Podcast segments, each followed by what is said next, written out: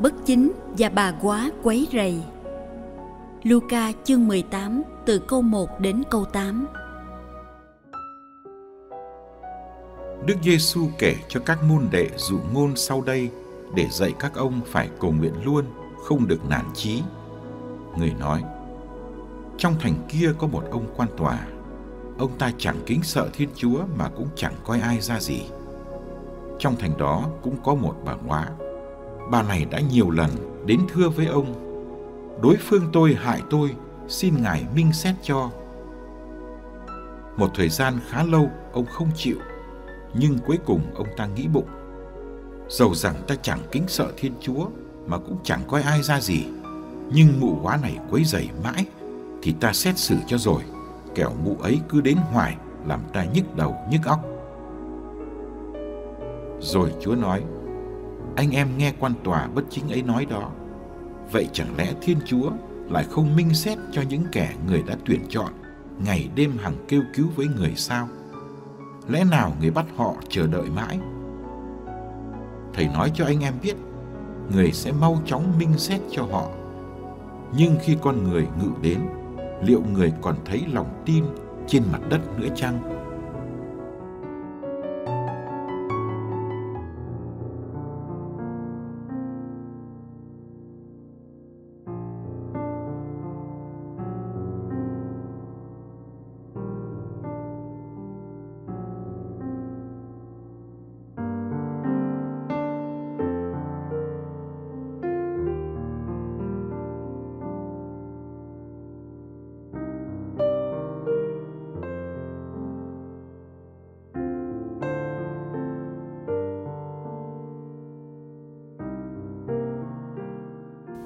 Một trong những lý do khiến người ta bỏ cầu nguyện, đó là sự thinh lặng của thiên chúa.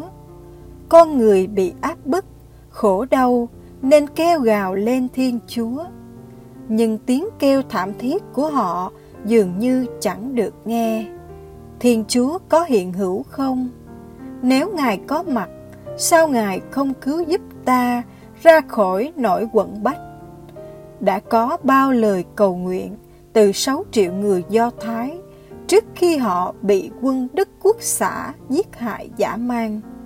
Họ kêu lên cùng Chúa là đấng đã giải thoát tổ tiên họ khỏi cảnh nô lệ. Nhưng tại sao bây giờ Ngài lại lặng yên để sự giữ lộng hành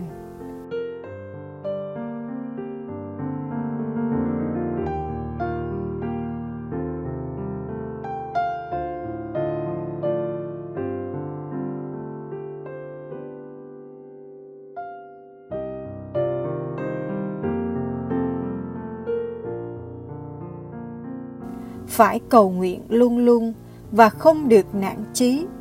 Không nên thấy Thiên Chúa lặng thinh mà vội bỏ cuộc. Đức Giêsu đã kể dụ ngôn về sự kiên trì của một bà quá. Bà chẳng còn chỗ dựa tinh thần và vật chất nơi người chồng.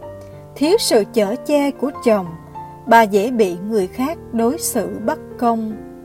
Chính vì thế, bà đã nhiều lần đến vị quan tòa để đòi hỏi công lý. Tiếc thay, vị quan tòa lại không phải là người tốt. Ông chẳng kính sợ Thiên Chúa, mà cũng chẳng coi ai ra gì. Thế nên, vụ kiện cứ bị ngâm trong một thời gian khá lâu. Nhưng bà quá này quyết không nản lòng, cứ quấy rầy vị quan tòa. Cuối cùng, ông ta đành giải quyết chỉ vì muốn yên chuyện. Thiên Chúa dĩ nhiên khác hẳn viên quan tòa bất chính trên đây.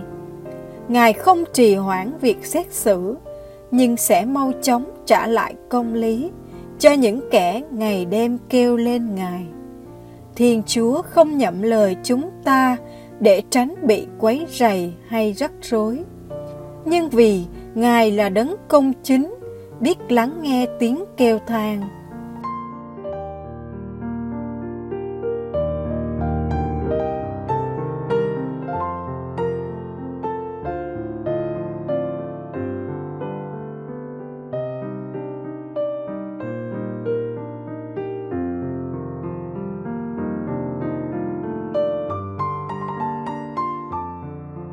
trong thế giới hôm nay, sự dữ vẫn làm mưa làm gió, bóng tối như nút chững ánh sáng, sự ác có vẻ mạnh mẽ hơn sự thiện. Vẫn có những bà quá neo đơn phải chịu cảnh bất công. Vẫn có những phụ nữ và trẻ em bị bóc lột và lạm dụng. Đức tin người Kitô hữu có thể bị sao động khi nhìn vào thế giới.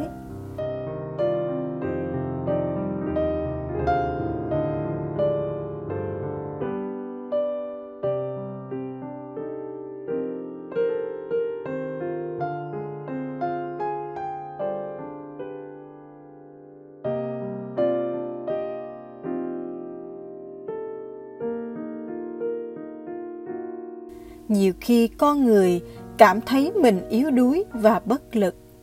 Hãy cầu nguyện luôn. Hãy kêu lên chúa đêm ngày. Đừng mất niềm tin vào thiên chúa. Dù tiếng kêu của những người thấp cổ bé miệng vọng lên trời cao, vẫn chưa có tiếng trả lời ngay lập tức. Cuộc chiến với những bất công trên thế giới còn kéo dài. Người Kitô hữu được mời gọi cộng tác với Thiên Chúa cho sứ vụ ấy. Chúng ta cần có sự hỗ trợ từ trời để hoán cải lòng người từ bên trong, để xây dựng một thế giới mới, kiến tạo một trái đất công bằng và bác ái. Đó là ước mơ của Thiên Chúa, cũng là ước mơ của chúng ta. Xin Ngài ra tay hành động mạnh mẽ, nhưng xin cho chúng con trở nên khí cụ hữu hiệu để tai Ngài dùng.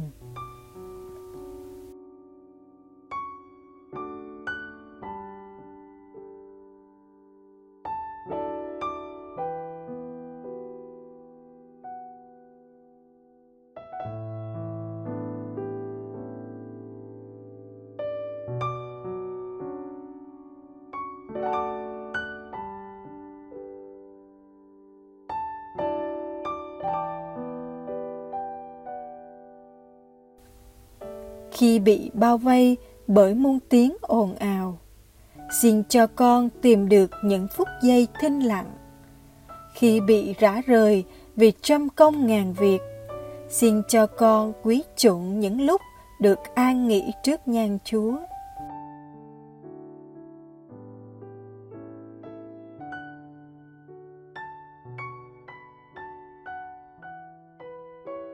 Khi bị sao động bởi những bận tâm và âu lo.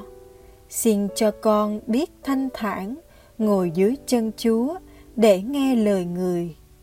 Khi bị kéo ghì bởi đam mê dục vọng, xin cho con thoát được lên cao nhờ mang đôi cánh thần kỳ của sự cầu nguyện.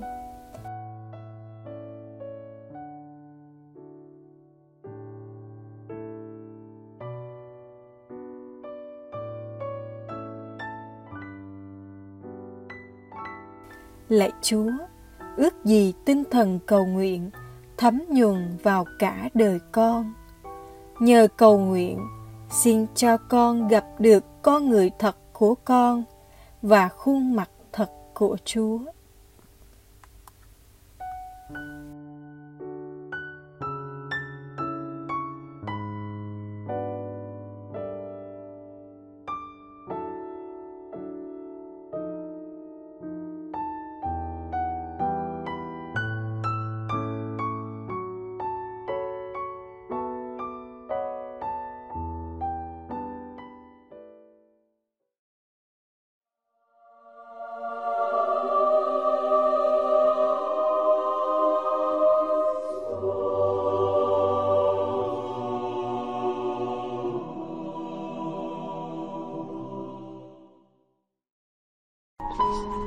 Ngày 18 tháng 11, Thánh Rosa Philippine Duchess sinh ngày 29 tháng 8 năm 1769 tại Grenoble, nước Pháp, trong một gia đình giàu có. Philippines hấp thụ năng khiếu chính trị từ người cha và nơi người mẹ Ngài học được sự thương yêu người nghèo. Về tính tình, chính yếu Ngài là một người cương quyết với ý chí bất khuất, mà sau này tính khí ấy đã giúp Ngài trở nên thánh thiện. Ngài gia nhập tu viện năm 19 tuổi mà không nói với cha mẹ một lời.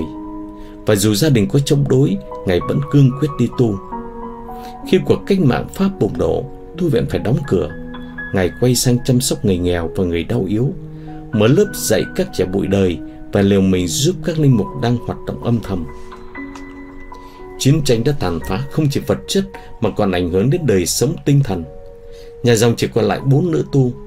Sau đó họ gia nhập tu hội thánh tâm mới được thành lập, mà vị bề trên trẻ tuổi, Thánh Madeleine Sophie Barat, trở nên một người bạn trong suốt cuộc đời của Philippines. Một thời gian ngắn sau đó, Philippines được làm bề trên nhà dòng và làm hiệu trưởng một trường học. Nhưng mơ ước của Ngài ngay từ khi còn nhỏ, lúc được nghe biết về cung cuộc truyền giáo Louisiana là sang Hoa Kỳ phục vụ người da đỏ. Ngài thực hiện tham vọng này khi 49 tuổi. Cùng với bốn nữ tu, Ngài lênh đênh trên biển 11 tuần lễ để đến New Orleans.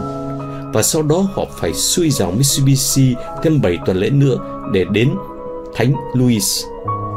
Đến nơi Ngài chỉ gặp những thất vọng. Đức giám mục địa phương không có chỗ cho các ngài tá túc để hoạt động cho những người thổ dân Hoa Kỳ. Thay vào đó, Đức cha lại sai ngài đến một nơi mà gọi là làng hẻo lánh nhất Hoa Kỳ.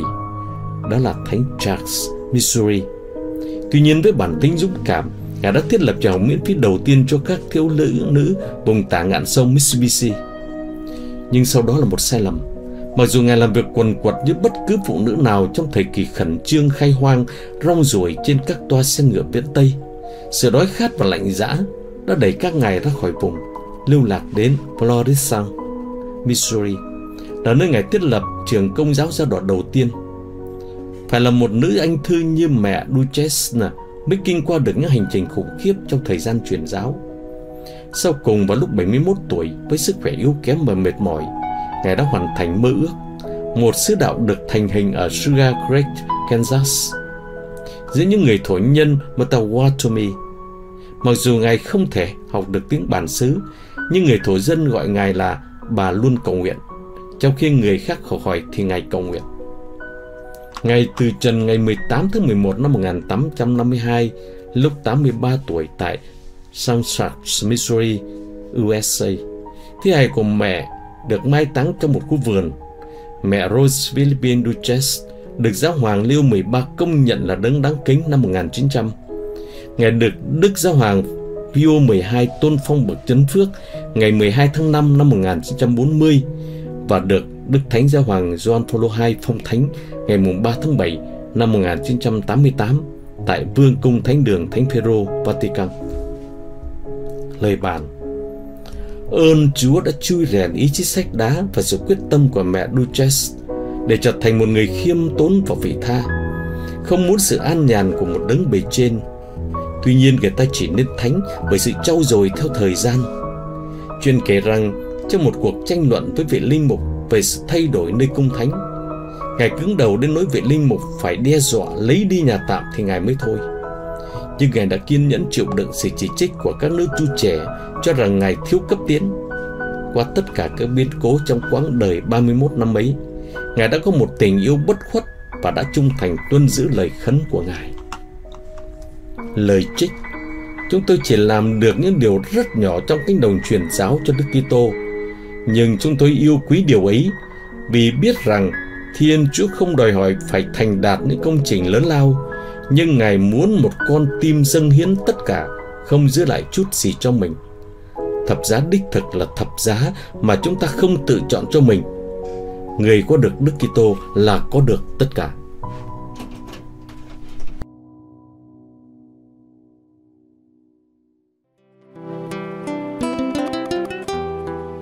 Cảm ơn quý vị đã theo dõi chương trình.